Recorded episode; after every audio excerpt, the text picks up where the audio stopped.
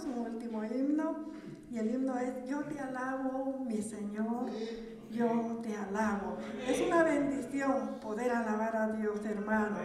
Es una bendición reconocer su grandeza y su misericordia. Gloria al Señor.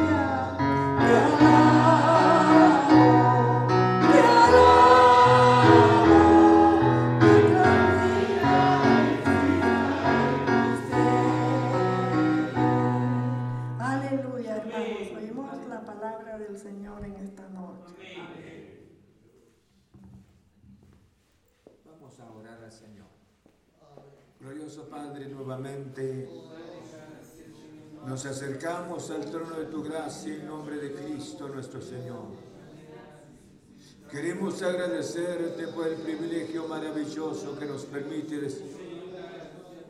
entrar a tu santa presencia en nombre de Cristo Jesús, por el sacrificio que Cristo hizo en la cruz del Calvario.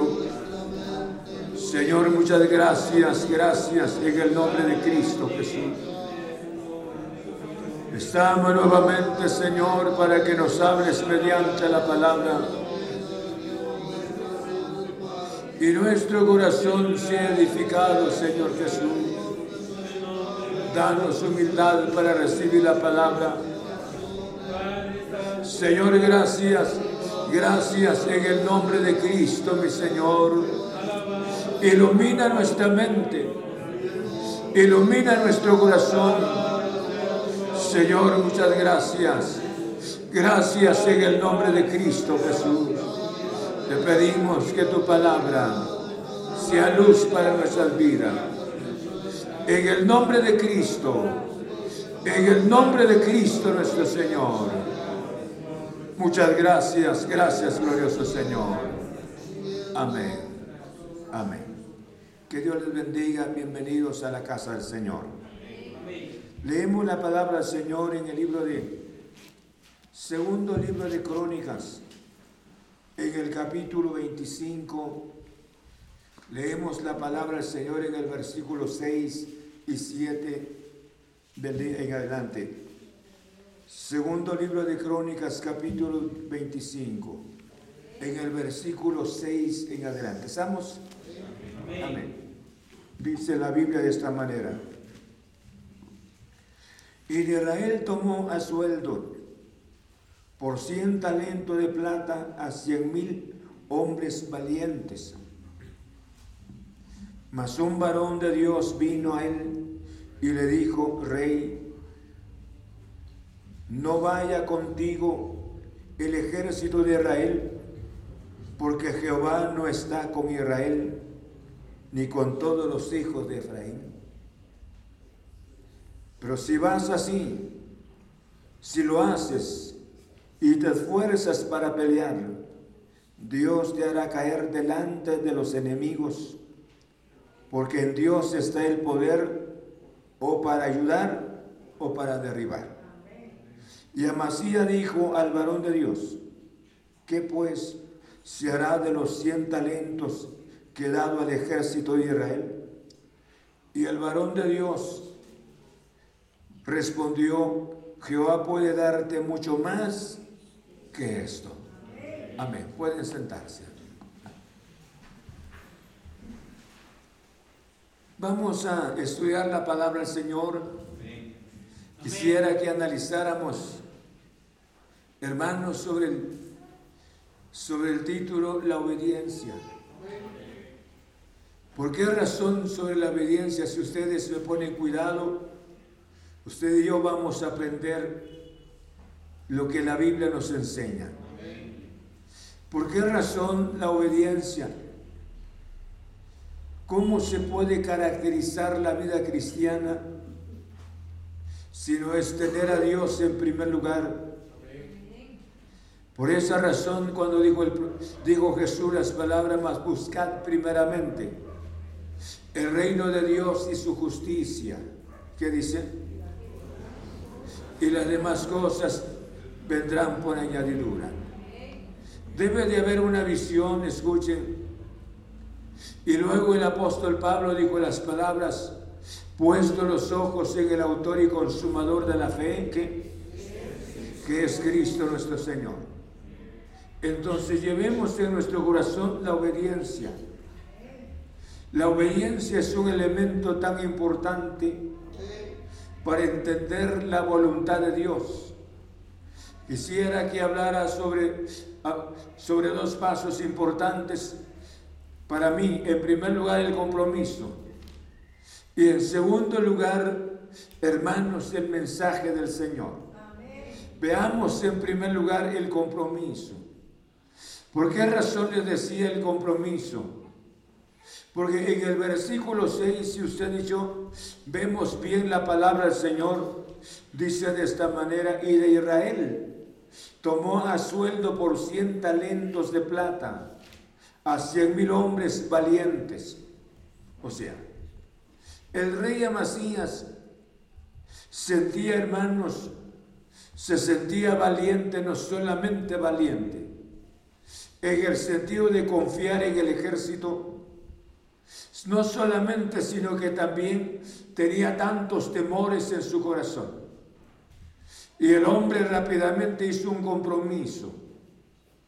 Y el compromiso que hizo, él no le consultó nada a Dios, escuchen bien, ni le consultó nada a uno de los profetas, los siervos del Señor.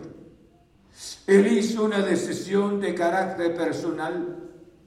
Por eso hace mención la palabra y dice: y de Israel tomó a sueldo por 100 talentos de plata a 100,000 hombres valientes.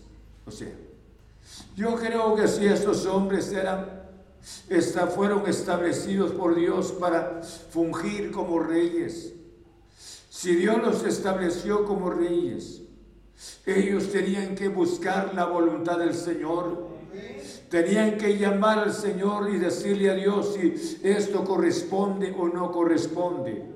Ahora, ¿Por qué razón le llamo un compromiso?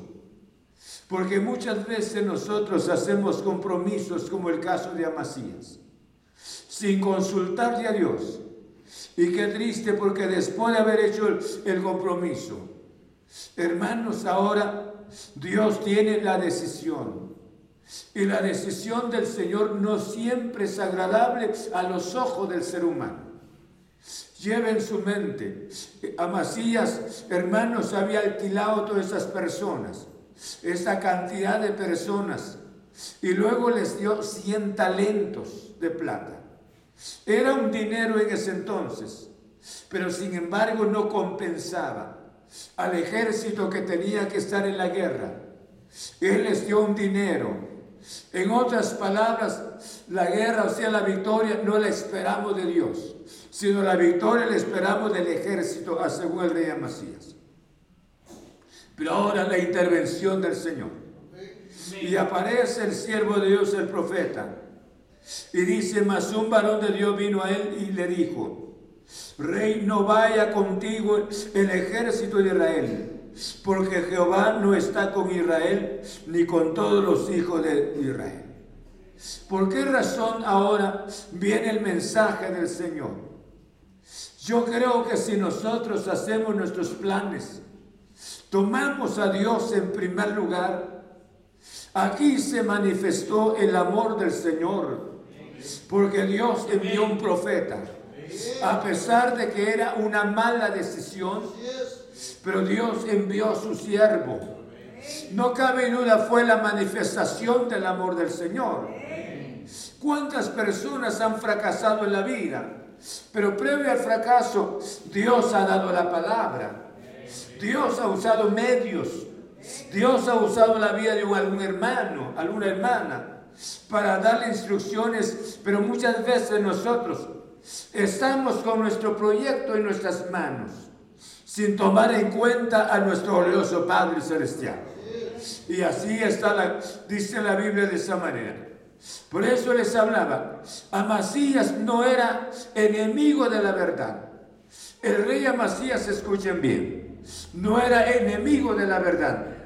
Sin embargo, hermanos, sino un amigo, pero escuchen bien, pero un amigo, hermanos, un amigo frío e indolente.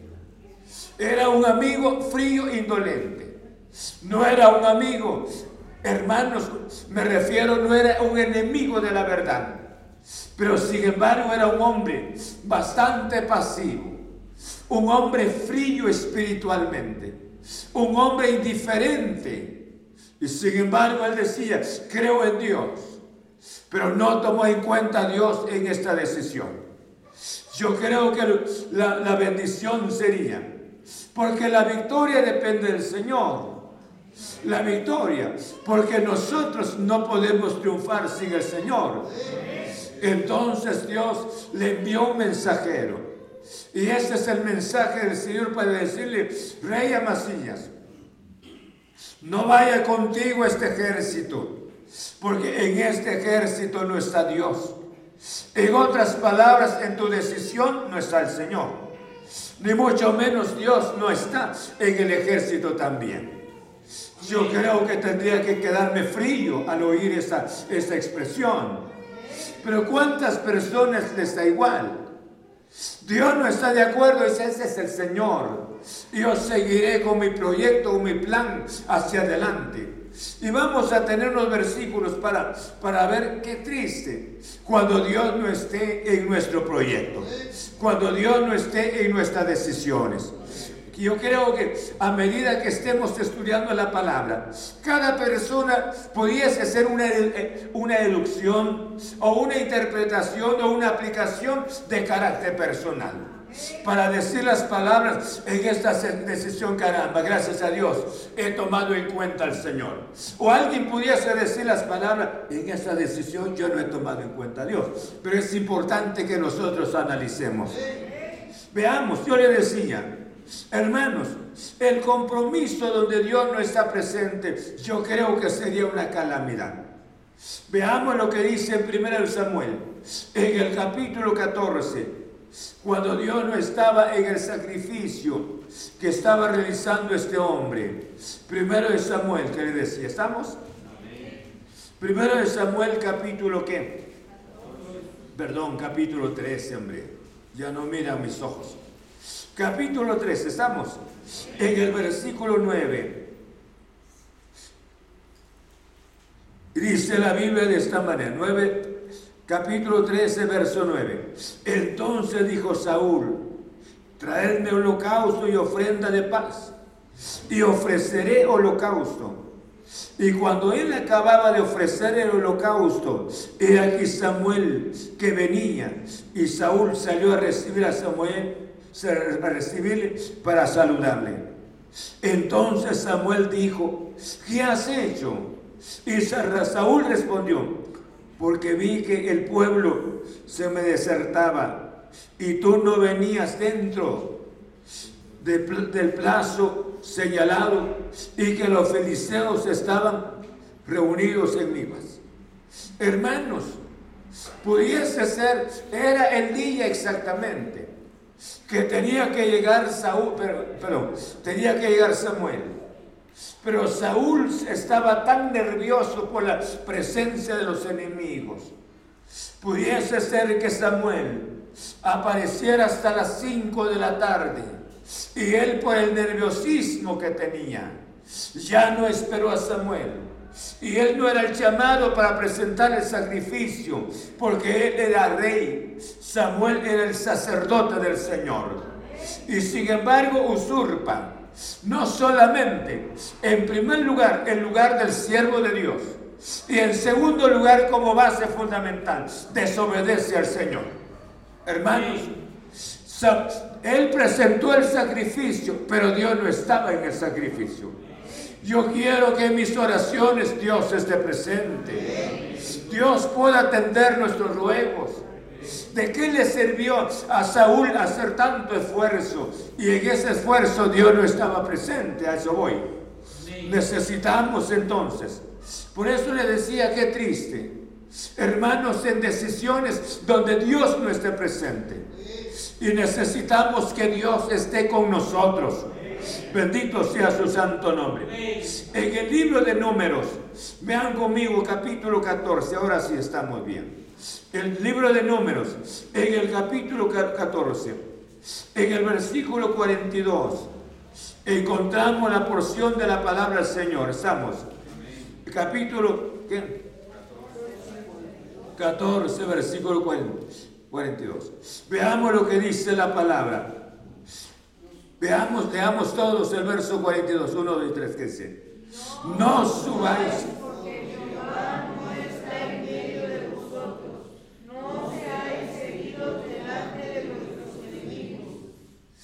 Amén. En la decisión de Amasías, escuche, Dios no estaba presente. El profeta le dijo las palabras, Dios no está en Israel. O sea, en tu decisión también Dios no está presente. Amén. Yo creo que, hermanos, yo quiero vivir el tiempo que corresponde. Dice la Biblia, enséñame de tal manera que a contar nuestros días, para que traigamos que Dios nos ha dado un tiempo, escuchen bien, escuchen, Dios nos ha dado un tiempo para que vivamos, pero ese tiempo que Dios nos ha dado, yo creo que sería una bendición de que nosotros usáramos la sabiduría, para no traer aflicciones a nuestro espíritu, para no ir corriendo al cementerio. Que Dios nos dé su gracia. Por esa razón le decía, ahora pasa un caso acá. Allá encontramos a Amasías. Tomó la decisión, alquiló el ejército, y en ese ejército no estaba Dios, ni en la decisión de él tampoco. Y aquí encontramos a estas personas, hermanos, en el desierto. Ellos murmuraron contra Dios.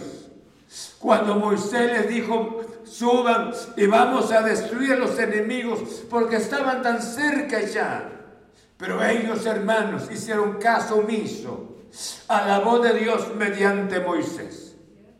Y ellos fueron hermanos contagiados por la murmuración y empezaron a murmurar en el desierto. Ojalá que muriéramos en el desierto.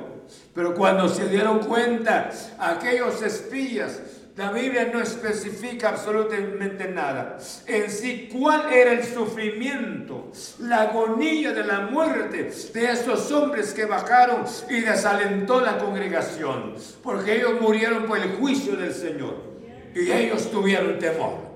La congregación tuvo temor y dijeron ellos, a cambio de decir las palabras, queremos pedirle a Dios que nos perdone, queremos rogarle que nos perdone. No, hoy vamos a ir, vamos a subir, vamos a destruir a los enemigos. Y Moisés les dijo, no suban, no vayan, porque Dios ya no está con ustedes. Yo creo que tendría que ser una decepción. Un amigo lo puede dejar, el dinero nos puede faltar, hasta salud nos puede faltar, pero Dios no nos falta. Él ha estado con nosotros. Por eso dijo el salmista, con Él estaré yo en la angustia. Amén. Con Él estaré yo en la angustia. ¿Qué dice? Lo libraré y le glorificaré. Lo saciaré de larga vida. Y le mostraré mi salvación. Miren pues, con Él estaré en la angustia. Usted está enfermo, no sé si me está oyendo. Sí. Usted está enfermo, pero tiene su corazón confiado en el poder del Señor. Sí. Le falta dinero, pero tiene la confianza en el Señor. Sí. Hermanos, le dejó alguna amistad, la persona le falló. Hermanos, actuó mal la persona, pero Dios nunca le falla. Entonces seguimos hacia adelante. Pero aquí lo triste de todo, ellos se unieron y dijeron, ahora vamos a subir y vamos a destruir a los enemigos. Moisés les dijo, no suban, no suban, porque Dios ya no está con ustedes. Yo creo que tendría que tronar mis dedos, tendría que caer de rodillas, tendría que suplicarle, Señor, no me abandones, como dijo el que era el salmista David, no me eches delante de ti, ni quites de mí tu Santo Espíritu. Hermanos, hay algo triste en la vida, escuchen bien, algo triste y terrible en la vida es que Dios no esté en la persona. Que Dios no esté en nuestras decisiones. Queremos que Dios esté en nuestras decisiones. ¿Cuántos quieren que Dios esté en sus decisiones? Amén. ¿Ah? Amén. ¿Quieren que Dios esté en tu decisión? ¿Sí? ¿Por qué nuestros jóvenes muchas veces chatean con personas jovencitas, jóvenes con personas jovencitas sin conversas? ¿Por qué las jovencitas felices, tan felices, chateando con el joven inconverso? ¿Está Dios ahí? Queremos traerlos a los pies del Señor y decir, no, esto es el propósito de Dios, porque yo lo quiero, es que esto es mi decisión. Miren el caso de Amasías.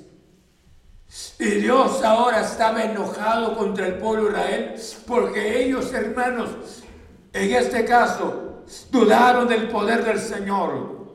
Y Dios les dijo, suban, van a reconocer la tierra, pero luego van a derrotar los enemigos, y esto era un hecho ya. ¿Cuántas veces Dios ha bendecido nuestras vidas? Pero sin embargo, alguien, hermanos, usado por el enemigo, ha enviado o ha intervenido para hablar algo inusual para enfermar nuestra mente. Yo creo que no es correcto. Queremos que Dios esté con nosotros. Amén. Amén. Y dice la Biblia en el libro de Deuteronomio. Vean conmigo Deuteronomio en capítulo 1. En el versículo 42 estamos ahí. Dice la palabra del Señor, aquí hay un testimonio maravilloso. ¿Estamos? ¿Tienen ahí la palabra? ¿Estamos? Deuteronomio capítulo 1, verso ¿qué? 42, todos leían, 1, 2, fíjense. Y Jehová me dijo,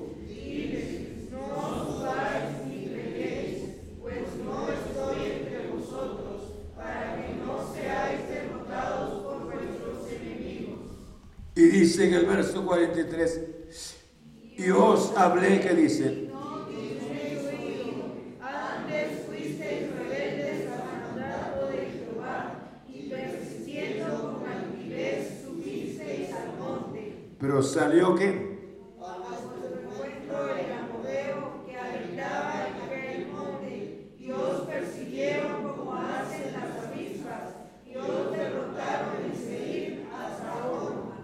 qué triste. Y ya les había dicho, Dios no está con ustedes. Y la decisión de Amasías, hermanos, Dios no estaba en esa decisión. Y esto le enseña a usted y a mí. Queremos tomar en cuenta a nuestro Señor. Y a esto se debe la obediencia. Queremos que Dios esté con nosotros. Pero en ese sentido debemos de oír su gloriosa palabra. Qué triste, sinceramente, cuando Dios no esté en nuestras decisiones. Por eso le decía, eso era un compromiso. Amasías creyó en el hombre a cambio de creer en el poder del Señor. Muchas veces esto nos ha pasado a nosotros, hermanos. Pero gracias a Dios por la gloriosa palabra. La palabra nos corrige y la palabra nos da luz para que nosotros podamos tomar decisiones en el nombre de Cristo Jesús. Amén. Señor, yo quiero realizar este compromiso, pero quiero que tú estés conmigo. Amén. Si esta es tu voluntad, Señor, lo voy a hacer. ¿Me está oyendo? Amén. Sigamos. Y ahora viene el mensaje, el mensajero. Dice en el verso 7 de esta manera. Mas un varón de Dios vino a él y le dijo, rey, no vaya contigo el ejército de Israel, porque Jehová no está con Israel, ni con todos los hijos de Efraín. Pero si vas así, si lo haces y te esfuerzas para pelear, Dios hará caer delante de ti. Dios te hará caer delante de los enemigos, porque en Dios está aquí. Yo creo que esta voz del Señor había que oírla. Había que atender esta voz, hermanos. Pero yo creo que esto era una manifestación del amor del Señor. ¿No creen ustedes que era la manifestación del amor del Señor en la decisión de Balaam? Cuando salió, hermanos, cuando aquella bestia le estaba hablando, yo creo que Dios amaba a Balaam, porque a partir de ese momento Balaam hubiese caído de rodillas pidiéndole perdón a Dios. ¿Cómo sería que un animal nos esté hablando? Yo creo que se nos pararía el pelo, ¿verdad? Tendríamos un temor terrible para que una mula, hermanos, estuviese hablando con el hombre. Y siempre pienso, ahora las mulas ya no se miran. Pero ¿qué tal sería un gallo que le esté hablando? Yo creo, ¿será que usted inicia a platicar con él? ¿Iniciarías a platicar con el gallo? Pues sí, que esto y que lo otro. A Balaam le pasó lo mismo. Balaam no quería.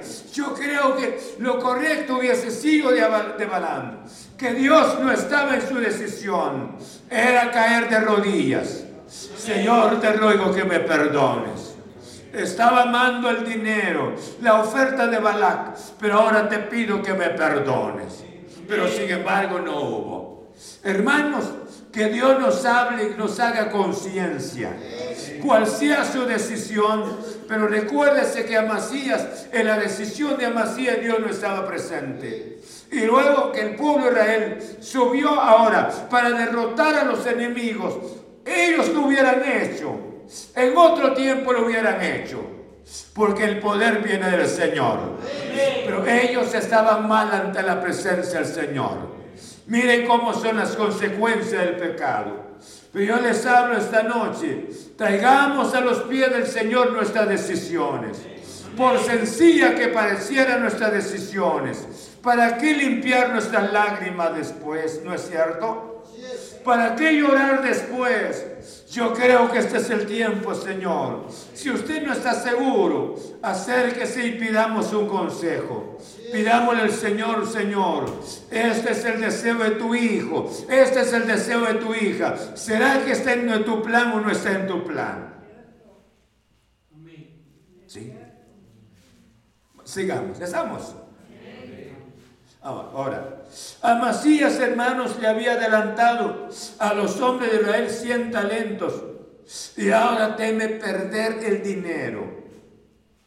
Muchas veces esto es lo que pasa con el ser humano. Tiene un compromiso con el mundo, tiene un compromiso con la sociedad, tiene un compromiso, y ese compromiso no es un buen compromiso, pero tiene temor de perderlo.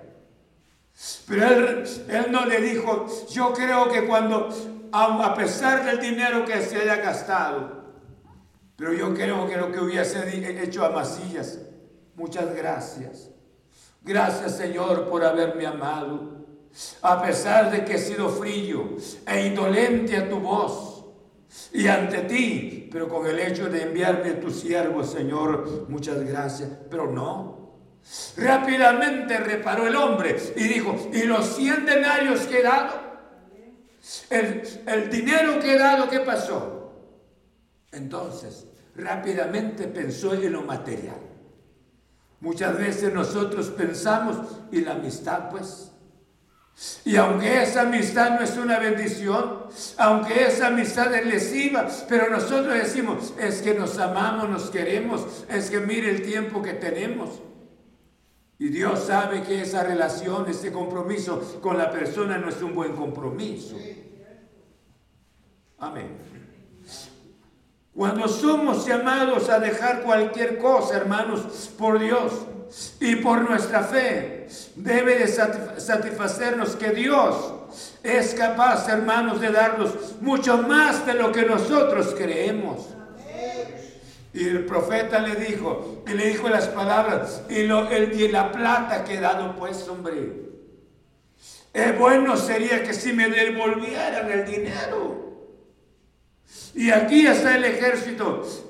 Si tú puedes hacerme el favor de tocar la conciencia de ellos, porque a mí me hace falta ese dinero. Pero el profeta sabiamente le dijo: si el Señor te puede dar mucho más que eso. ¿Qué es eso? Él te puede dar mucho. A veces no nos comprometemos con Dios porque creemos que vamos a perder. ¿Sí? Creemos que perdemos, y con Dios no se pierde. Dios es un Dios que da. Bendito sea su santo nombre. Por eso le decía, cuando somos llamados a dejar cualquier cosa por Dios, hermanos, y por nuestra fe, debe de satisfacernos que Dios es capaz, hermanos, de darnos mucho más de lo que nosotros necesitamos. Perdón. ¿Es así o no es así? Dios puede darnos mucho más, porque Él es el Dios que provee. Bendito sea su santo nombre. Muchas veces hemos estado afligidos porque ya hicimos una inversión, o por nuestras amistades que están comprometidas con el mundo. Ay, que como hablamos nuestro lenguaje con ellos. Creemos que al perder esa amistad ya perdemos muchas cosas. Yo creo que no. Sería una bendición para nosotros. Sería una relación limpia con el Señor. Sería una comunión santa con el Señor. Bendito sea el nombre del Señor. ¿Cómo nos cuesta pensar en cumplir nuestros deberes como hijos del Señor? ¿No es cierto? Para cumplir nuestros deberes, no se me está moviendo. Para cumplir nuestros deberes, ¿cuántos hermanos pasan meses sin cumplir ese deber que Dios les hizo ver? Dios nos llamó a pararnos sobre el número ¿qué? ¿Ah? Saber va. ¿Sobre qué número aquí? 90. ¿Y aquí? 90. Pero ¿cuántos se paran siempre sobre el número 100? Y creéis que, hermanos, al pagarse sobre el número 90, se van a quedar pobres. Y dice la Biblia, y yo abriré las ventanas de los cielos, y derramaré sobre vosotros, ¿qué? Bendición hasta que sobreabunde. Aquí nosotros, no ese es el tema, pero piense esta noche, cómo es este rey, hermanos, no solamente dejó la voluntad del Señor, sino quería recuperar el dinero que había invertido. Muchas veces nosotros solamente queremos ver lo que hay en nuestras manos, pero lo que hay en nuestras manos lo hemos recibido de nuestro Padre Celestial. Será usted pastor, pero yo no. Bien, yo le digo porque no. Usted ha recibido esa bendición del Señor. Porque en primer lugar Dios le ha dado salud. Dios le ha dado vida. Y no solamente, sino que Dios le ha dado inteligencia. Y Dios le abrió la puerta para trabajar. Bendito sea su santo nombre. Y abriré las ventanas de los cielos. ¿Por qué razón? Porque el Dios es el Dios que bendice. Amén. Hermanos, por eso dice la Biblia de esta manera, hablando de otro tema, dice, bienaventurado el que piensa en el pobre, que en el día malo, ¿qué dice? Lo librará el Señor. Bienaventurado el que piensa en el pobre, que en el día malo, ¿qué? Lo librará el Señor. Bendito sea su santo nombre. Tenemos un Dios bueno, ¿no es cierto? Pero aquí Amasías desconocía el poder maravilloso del Señor. Queremos entender, amar, obedecer al Señor. Queremos confiar en el Señor. No queremos confiar en lo que tenemos, sino confiar en el poder de nuestro Padre Celestial. Gracias a Él por sus bendiciones. Amén. Pero disfrútela en el nombre del Señor. Ahora que puede comer, disfrútela. Yo creo que sería una bendición cuando la persona está enferma, que puede comer. Es el tiempo que se ausenta la comida y hasta la bebida también, porque no tiene deseo de consumir nada. Pero ahora que usted está sano, Dios lo ha guardado, lo ha bendecido, yo creo que es una bendición. Pero tenemos que reconocer que todas estas bendiciones vienen ¿de qué? De Dios. Le decía una ocasión, un hombre invitó a un pastor para que llegara a su casa y comiera con él en una cena. Y cuando llegó el momento, estando en la mesa, dijo el siervo de Dios a la familia, si me permiten, yo voy a dirigir unas palabras a Dios. Y le dijeron, lo puede hacer, pastor. Y él empezó y le dijo, Señor, gracias, como agradecemos por la comida. Y las personas de la mesa, la familia, gente inconversa. Cuando se terminó la oración del pastor, y el padre de familia le dijo al pastor, ¿por qué le dio las gracias a Dios? ¿Por qué le dijo gracias por los alimentos? Quien ha trabajado he sido yo. Yo me he esforzado. Y el pastor le dijo sabiamente, amigo, le dijo, usted se ha esforzado tanto porque Dios le ha dado vida, Dios le ha dado salud, y Dios ha derramado su lluvia. Dios ha bendecido la tierra. Y Dios le ha dado un trabajo para que tenga usted cómo vivir en esta vida. Muchas veces nos damos la honra a nosotros mismos. Entonces tenemos que entender, Él es el dueño de todo, ¿verdad? Bendito sea su santo nombre. Hermanos, por eso hace mención la palabra, y Amasías dijo al varón de Dios, ¿qué pues se hará de los 100 talentos que he dado al ejército de Israel? Y el varón de Dios dice, respondió, Jehová puede darte mucho más que esto. Él puede darte mucho más. Bendito sea su santo nombre. No sé si me están entendiendo. Él es el Dios Nunca, cuando nosotros hemos dado, nunca nos hemos quedado pobres. Y cuando nosotros no hemos dado tampoco, nos ha abundado tanto para largo tiempo. No, Dios siempre ha sido fiel en su gloriosa palabra. Entonces, podemos resumir esta noche lo que hemos estudiado. Yo le decía estas palabras, la obediencia es importante. Es importante, ¿por qué razón? Porque nuestras vidas están en las manos del Señor. Y queremos que en nuestras decisiones Dios esté presente. Que Dios esté presente. Si Dios no está presente en la familia, en nuestras decisiones, lo que hagamos no sería una bendición. Queremos que Dios esté con nosotros. Por eso dice, Deuteronomio en el capítulo 28, bendito donde pusieres tu mano. Queremos que Dios esté presente. Queremos que Dios esté en nuestro hogar. Queremos que Dios esté en nuestra esposa como casados. Queremos que Dios esté en nuestra familia. Queremos que Dios esté en todo lo que nosotros estemos haciendo en esta vida transitoria. Amén.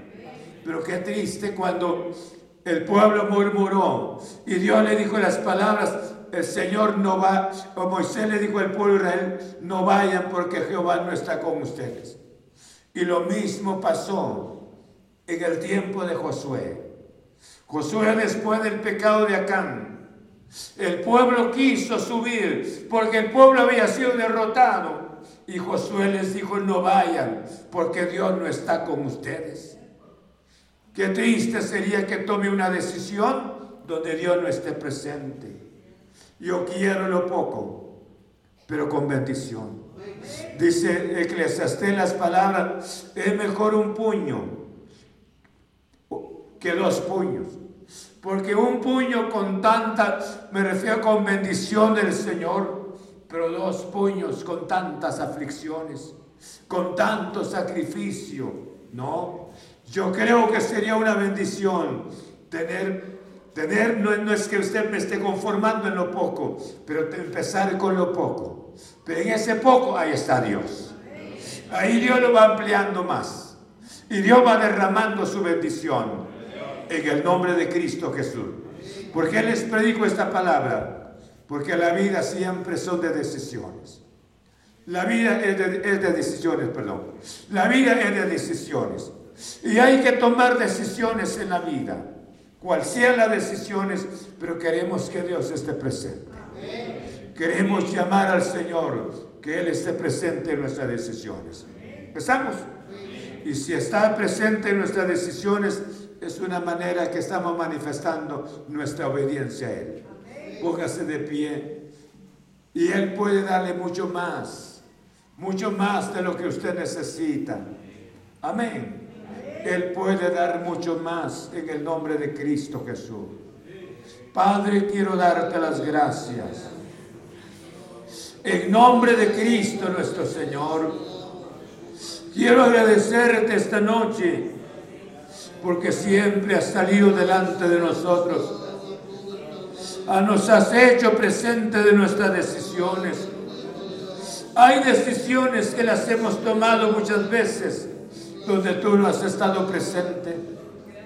Y esas decisiones nos han traído lágrimas, nos han traído angustias, porque no has estado presente, Señor Jesús. Pero esta noche, en el nombre de Cristo Jesús, venimos delante de tu presencia, glorioso Señor, para decirte queremos que estés con nosotros. Mira la decisión del hermano. Mira la decisión de la hermana, Señor. Queremos que nuestras decisiones sean sazonadas con tu santa presencia. No queremos sufrir después, Señor, sino queremos que tu bendición esté en nuestras vidas mediante tu gloriosa palabra, Señor. ¿Cuántas personas creen que al darte algo a ti y hacia el tiempo, lo que tú, Señor, nos permites compartir? Creemos que muchas veces esto nos puede llevar a pobreza, pero todo lo contrario, Señor, porque tú eres el dador de todo. Tú eres el proveedor, Señor Jesús. Yo te ruego por cada uno de los hermanos esta noche. Cada uno de los que estamos acá necesitamos tomar decisiones diariamente. Y en nuestras decisiones necesitamos que tú estés presente. Señor, muchas gracias. Sana al enfermo esta noche. Yo te ruego, ¿cuántos enfermos están, pero cuentan con tu presencia? ¿Cuántos necesitados económicamente, pero cuentan con tu presencia? ¿Cuántos abandonados por amistades, pero cuentan con tu presencia maravillosa, Señor? Pero qué triste sería, teniendo todas las bendiciones de la tierra, pero sin embargo, sin contar con tu santa presencia. Señor, te ruego, guárdanos en tu nombre, a no ser rebelde ante tu santa presencia. Oír tu palabra, Señor, en el nombre de Cristo nuestro Señor. Que tu santa palabra sea de bendición para nuestras vidas. En el nombre de Cristo. Muchas gracias.